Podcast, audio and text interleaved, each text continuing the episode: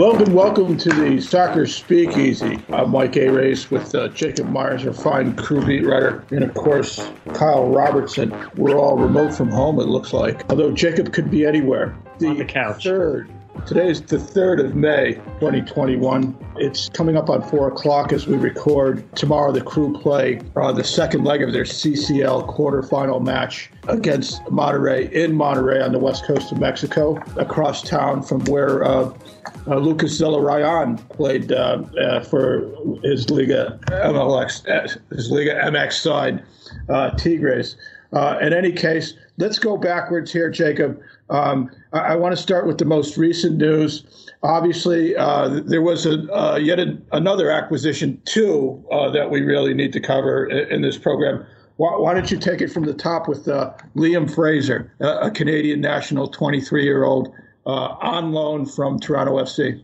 Yeah, he's a guy that Tim Bezbatchenko signed when he was in Toronto. And from just things I was reading and gathering, this is a guy who's been blocked in the depth chart by Michael Bradley a bit and is a pretty promising young player uh, as far as the Canadian national team goes. So this is, I, I, think, a move. Honestly, the club make as much as I would have liked to see homegrown Isaiah Parente get in there, and I think he would have done an okay job. Then you have Perry Kitchen come down with a, a thigh injury, who, as far as I understand, is just kind of a week to week thing, soft tissue injury that you normally see with Aidan Morris out for the year, uh, you know, I hope that that kid just comes back as soon as possible. Really sad to see him go down. Um, this is a move I thought the club needed to make to kind of fill in a hole, and they get they get him for the same price that they loaned out Sebastian Berhalter. So in a way, you could look at it as Liam Fraser, who might be a little more proven right now than Sebastian Berhalter, uh, and a guy who is deserving of some minutes, according to people that cover Toronto FC. So solid move. He fits into the number four spot uh, with next to Perry Kitchen there behind Artur and Nagbe. Uh, I, I want to correct myself. Uh, I think I, I want to make sure that uh, well, I don't have no idea what I said anymore, but uh, the the second leg of the Crew's quarterfinal match against Monterrey is Wednesday, and that's at eight o'clock. Um, and and Jacob, tell us how we can see that. That was on Fox app and FS2 the first leg, and it, it wasn't as accessible as maybe some of us would have wanted it to be.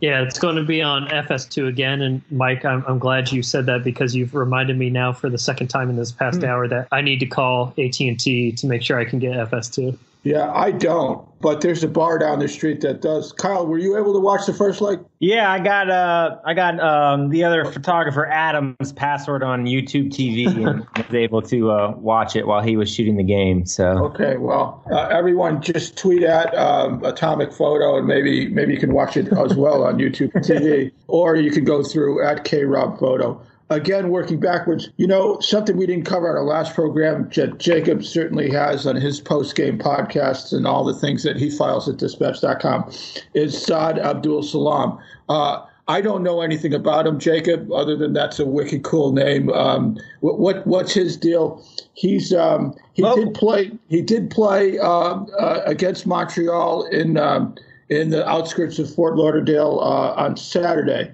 Yeah, he, he won a state championship with Will Trapp at Gahanna Lincoln.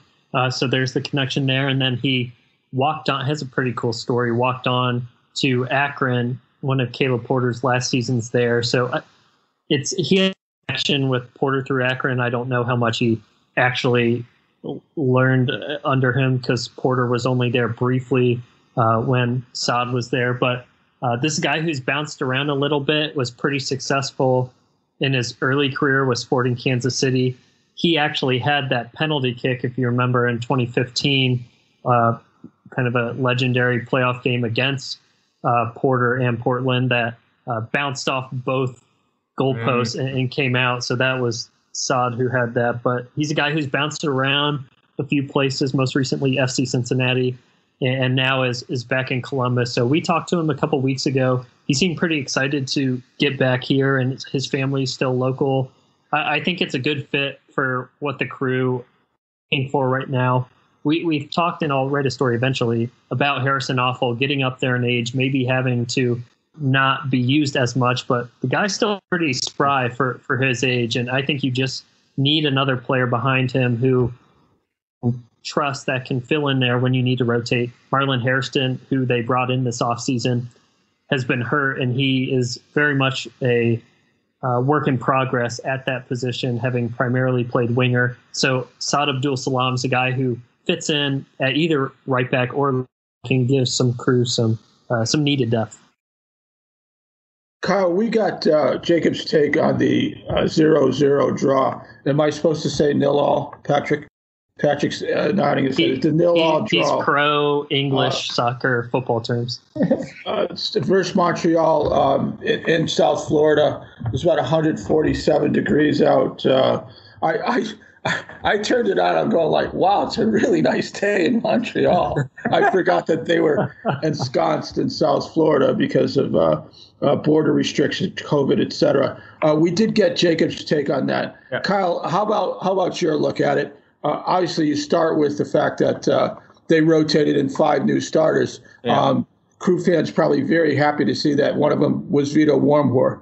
Yeah, I think that's what you, you, you know you want to probably take most out of it. I mean, I I think there was a lot of energy and a lot of uh, um, you know uh, I, I, thought more they, they were more, more, playing for the you know for the game on uh, was it Thursday or Wednesday night or Thursday night? It's Wednesday. You know, it's when, Wednesday.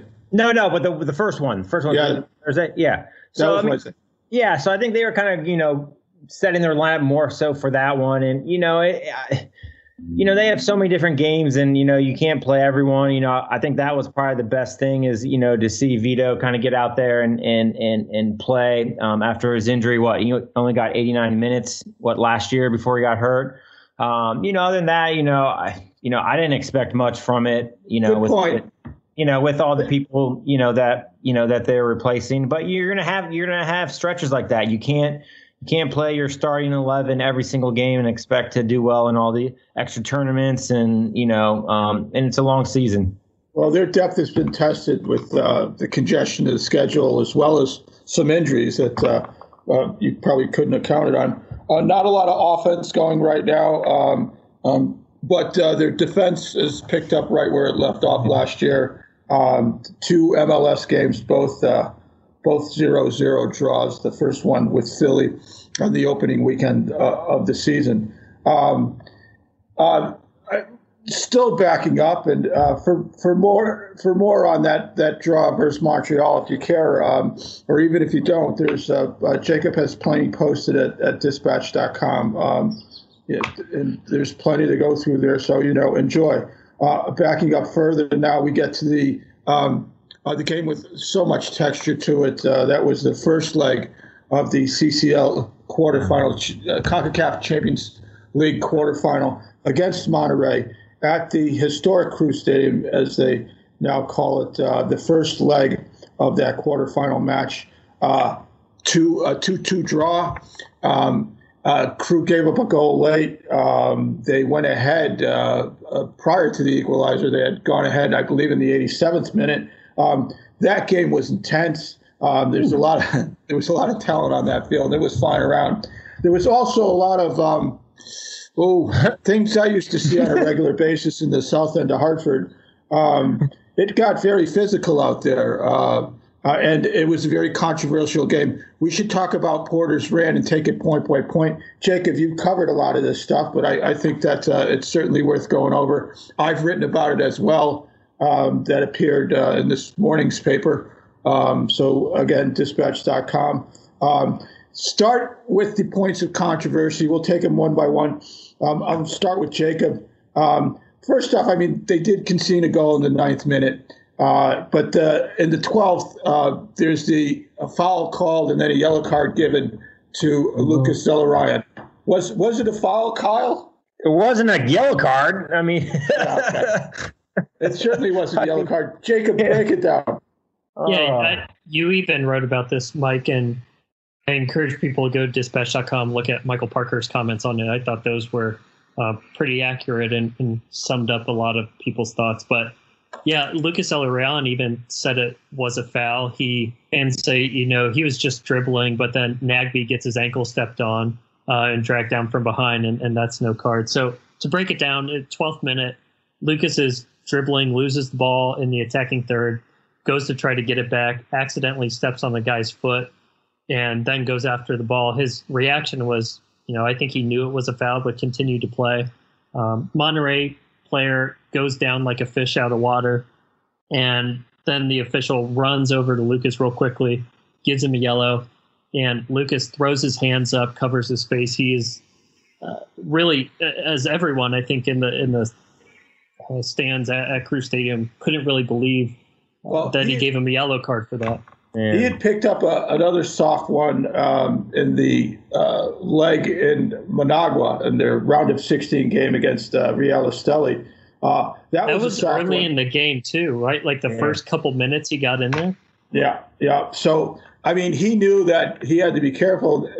At the same token, the referee knew that uh, that he was carrying yellow heading into that game because they know these things. You know, uh, Keith Noss, among other uh, very uh, bright uh, crew fans, went back and did some research with the crew in 22 non-CCL games. Uh, has two yellows in uh, three CCL games with the crew. He has two yellows, uh, both of them kind of puffy. For his career, um, 242 pro appearances in his career, 13 yellows, and uh, he gets two in the span of less than a month. Um, both of them uh, soft, one of them certainly questionable. And of course, this dovetails right into that age old conversation, Kyle, that people have about getting CONCACAF as as a, as a verb with an extra F in it. Yeah, I mean it's it's very unfortunate. I mean he was obviously the best player on the pitch, and you know not to see him in the next leg is is uh, I think it really hurts the crew chances. But I mean I think he kind of had to know this was coming because Keita got kind of a, a, yellow card five minutes in. You know, it, was a kind of half kind of studs up kind of tackle. It wasn't the, the worst tackle in the world. But I mean, I, I, believe he got a yellow card on that too. So I mean, you're already playing on a yellow. So, um, but I think the the crazy thing is, is like if that was what was going to set the tempo for the rest of the game, then like there should have been there should have been 13 red or 13 yellow cards by the end of the game. Is what yeah. is you know keep it consistent. If you're gonna you know for the first 12 minutes call two ticky tack fouls and and give two yellow cards, be consistent on the whole way. You know the rest of the way, and that and that you know.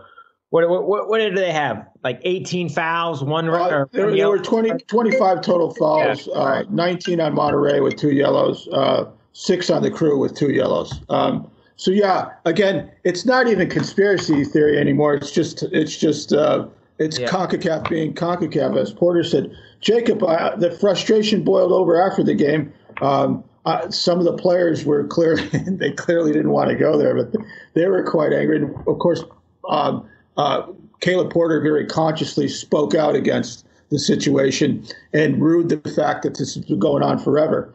He went point by point from Zelarayán's yellow card to Zardes getting cleaned out by the keeper with no foul called in the box in the 35th minute, to Bradley Wright Phillips' goal being rubbed off on uh, what was, you know, it might have been offside, but uh, to, for them to overturn it uh, with VAR, questionable, perhaps even botched. There was a, even a question about whether there was a handball by Monterrey on the on the equalizer goal in stoppage time, and of course, I don't even know why no one was talking about the the uh, the mugging of Nagbe that the uh, he got yeah. clothesline and he got his Achilles stopped yeah, on, within yeah. within a millisecond of one another by one guy. I mean, like I was looking at that, I'm going like, if you do that in the NFL, man, you're suspended. If you do that in the NHL, man, that's like a that's a five minute, two five minute majors in, in, in, a game. And and this was uh, this was did that get carded? That no, there was no there was no card. There's no, no. card. Common foul. So you know, this is uh, this is one of these things we're seeing it in other in other matches too. I mean, someone got their femur broken um, in another uh, two weeks ago. Um, uh, uh someone from Club America on a scything tackle uh, by a guy from Olimpia, and uh, it was a yellow card. So you can break a guy's leg and it's a yellow. Unbelievable. Jacob, take I mean, us through To, yeah, well, to Kyle's point, the overarching theme we want out of officiating in general is one fairness and two just consistency. Yeah. Clearly, the fouls called and what ended up being a yellow for Lucas wasn't consistent. And Porter's point, which he extended on uh, the following day, we didn't get to ask questions that night. We talked to him the next day, is with the VAR, he and you see this in other pro sports is a call like that is inconclusive and is called as such in the play on the field stands. I don't know why that's not the case in in soccer and the VAR calls are so different league to league. I think everyone who watches an EPL game on the weekend sees lines drawn and then immediately either throws something at their TV or rolls their eyes.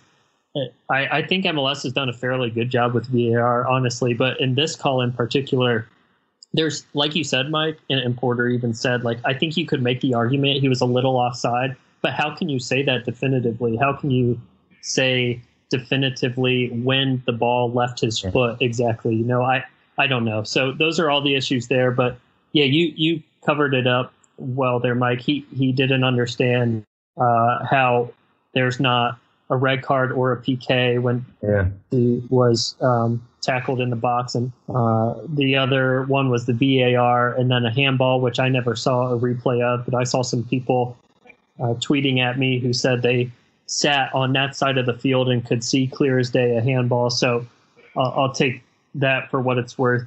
In general, it just wasn't consistent, and, and I, I think all of us can understand why Porter uh, decided to come out so strongly uh, toward not just the la- the bad officiating, but he put it strictly on on Concacaf as well. Right.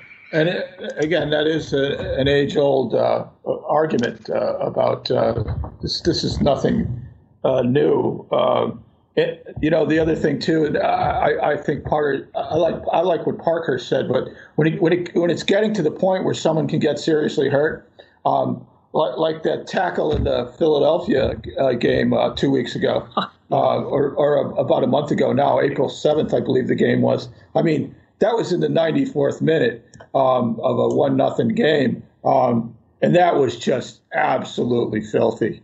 And the guy got a yellow, and then there was a brawl. So yeah. it's it's um, so I, I wonder I wonder out loud. Uh, it, it, this is something that I kind of ended my column on. It's like if you're the crew, what's your incentive to not go into Monterrey with yeah. like brick bats, uh, you know, saps, and maybe a shiv, and just fill and just fill the thing up? I mean, what can you lose? You're already down two road goals. Yeah, well, without Lucas, uh, you know, yeah, or you play clean and get screwed again. Yeah, well, they're not built like that. They're they're. I mean, who, who, are you going to be afraid of on the crew? to your to your point there, Mike. I and, and you you talked to Porter a few weeks ago, and we've talked about this on air and off air. You, you know, a game like that and his uh, desire to be the first MLS team to win this tournament is really going to drive him in this yeah. next game. I find it very difficult to see them coming away with a win on the road when Monterrey is probably going to play with a full lineup, no Lucas. Uh, maybe Jonathan and Gyasi are back from injury. I expect Jonathan to. I just don't know how bad Gyasi's injury was, which Porter said he got his shoulder dislocated uh, on on that play where where the goalie took him out. But as we've said before, Mike, as big as a competitor Caleb Porter is, that game last Wednesday is really going to drive them in this yeah. game, and I think that's a factor that uh, can't really be quantified when you're trying to look at what might happen.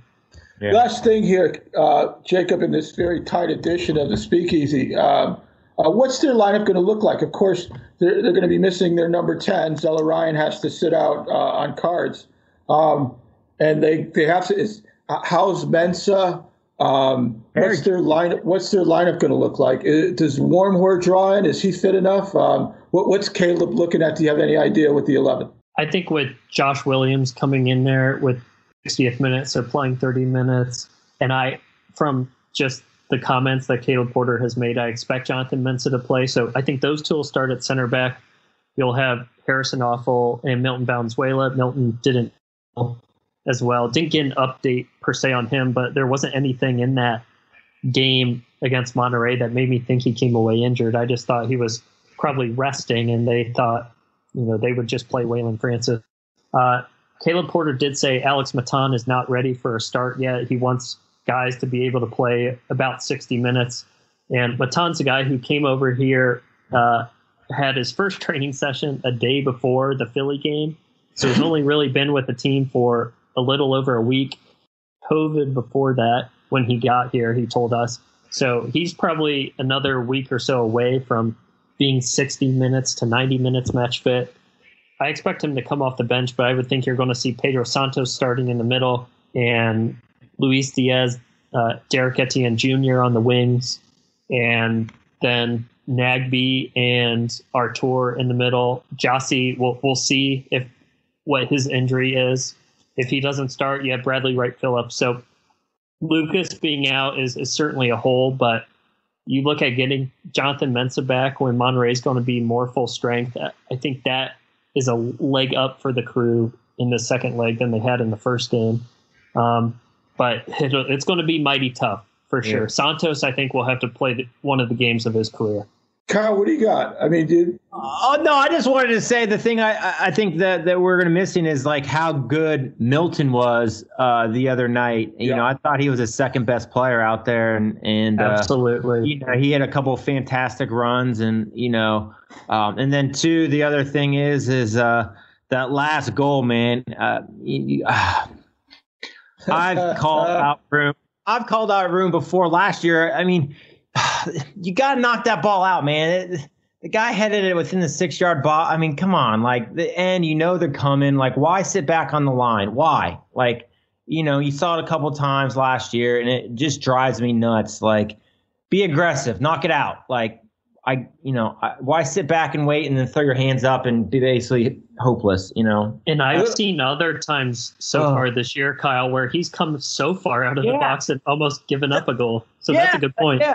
Yeah, I mean, yeah, I mean, uh, there's a little miscommunication there too. Um, uh, was there not, Jacob? Is that yeah, Williams and Artur, yeah. which I, I, made the comment to you, Mike. I think that's a moment where Jonathan Mensah being in there. Josh is a really good leader, but Jonathan Mensah being in there to direct some traffic yeah. would have made a difference, I think. And uh, uh, fans hope they see him back uh, Wednesday night.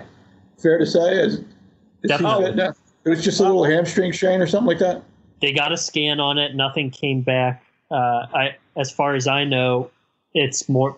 Porter said it was more likely he would play Wednesday than this weekend. So yeah, I I would bet on him being back unless there was another flare up or he just has not gotten better in the last couple days. And, and we'll find out tomorrow afternoon when we talk with Caleb Porter. Gentlemen, there's no rush for the weary. I mean, they opened April 8th, and, uh, you know, uh, let me see, one, two, three, four, six five, games in 19 days. Yeah. yeah, six, seven. It'll be eight games in 34 days uh, by the time they they, they play Wednesday.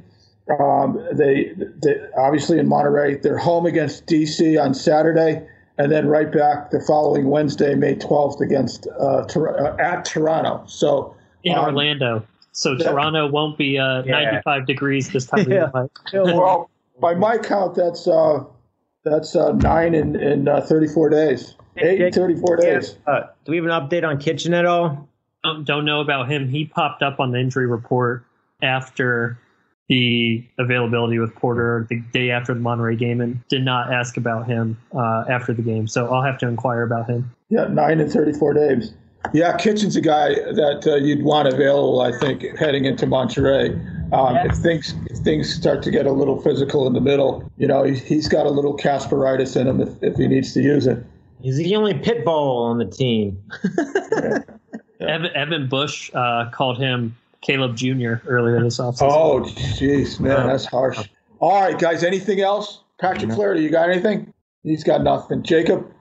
Looking forward to a Wednesday's game. I have no idea really what to expect. Uh, I, I, think they do need to be a bit more aggressive, but that that'll be challenging because I would assume the officials will be quick to make or or uh, pull any cards or not. Well. Or not, Jacob. Do we know anything about what they're allowing into the stadium in Monterrey? No, I, I do not know. Yeah, that'd be something interesting to look at because you know those fans are going to be they're going to be jacked up. You know, there were some fans uh, here on Wednesday. It yeah, made for, good, for a, a great good, atmosphere. A goodly contingent. Kyle, you got anything else to add before we wrap it up here? The only thing I'm really looking forward to uh, Wednesday is if uh, you know if the crew needs needs some away goals.